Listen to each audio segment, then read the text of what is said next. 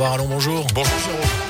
Et bonjour à tous. À la une première étape franchie pour le pass vaccinal après plusieurs suspensions. Ces derniers jours, les députés ont finalement adopté cette nuit en première lecture le projet de loi du gouvernement. Les députés qui ont notamment repoussé de 12 à 16 ans la nécessité de ce pass vaccinal pour les sorties scolaires et activités péri et extrascolaires.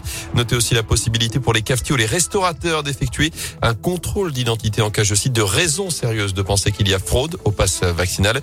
Une fraude qui sera encore plus euh, sanctionnée désormais dans ce prochain texte qui doit désormais être examiné au Sénat en début de semaine prochaine pour une entrée en vigueur espérée par le gouvernement au 15 janvier, mais qui pourrait être repoussée de quelques jours. Dans ce contexte, Francisca était la toute première à saint Il y a un an, jour pour jour, les premières injections de vaccins anti-Covid étaient réalisées chez nous, dans la Loire et la Haute-Loire. Désormais, plus de trois quarts de la population est vaccinée et les doses sont également ouvertes depuis 15 jours aux enfants de 5 à 11 ans avec une dose de Pfizer plus faible que pour les plus de 12 ans. Hier, Radioscope a suivi Sophie, une maman, et Adam, son fils de 8 ans, Adam qui n'était pas au départ rassuré. On peut stresser, mais, mais je sais que c'est pour mon bien, pour pas aller à l'hôpital ou mourir. Je viens de remplir le consentement pour le vaccin de mon fils. Et euh, là, on attend pour les médecins. Je m'appelle Jessica et je suis étudiante infirmière en troisième année. Là, je viens de faire un test TROD. C'était une sorte de piqûre pour voir si j'ai des anticorps. Il sert justement à voir si on a contracté, oui ou non, le coronavirus. Si c'est positif, on l'a eu, donc il n'y a pas de seconde injection. Si c'est négatif, on aura le droit de se, à se faire une seconde injection. Bah, c'est parti pour la vaccination. Je m'appelle Siem, je suis infirmière libérale. Bah, du coup, je viens de le vacciner euh, du Pfizer. Ah, il était très courageux, cet Adam. Ça m'a fait très mal, mais j'ai pas du tout aimé. Maintenant, c'est bon.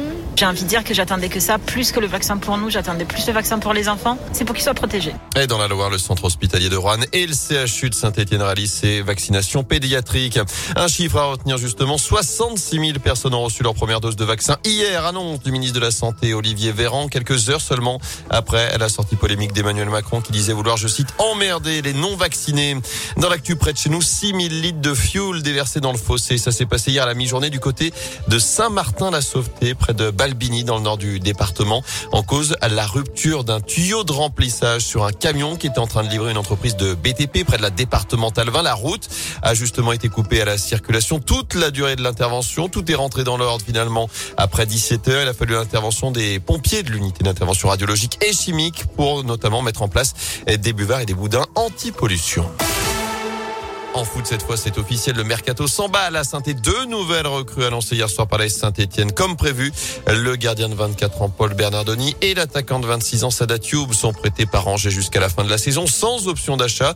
Ils seront présentés tous les deux demain à la presse. Notez par ailleurs que le match prévu à Angers ce dimanche vient d'être reprogrammé au mercredi 26 janvier. puis, je vous rappelle également que demain, la Saint-Etienne jouera un match amical à partir de 16h à huis clos à Geoffroy Guichard amateurs du Gol FC. Et puis en tennis, Novak Djokovic contre-attaque. Le numéro mondial a déposé un recours en justice alors qu'il est retenu par les douanes depuis son arrivée en Australie pour défaut de visa. Il pensait pouvoir venir jouer l'Open d'Australie avec une dérogation médicale.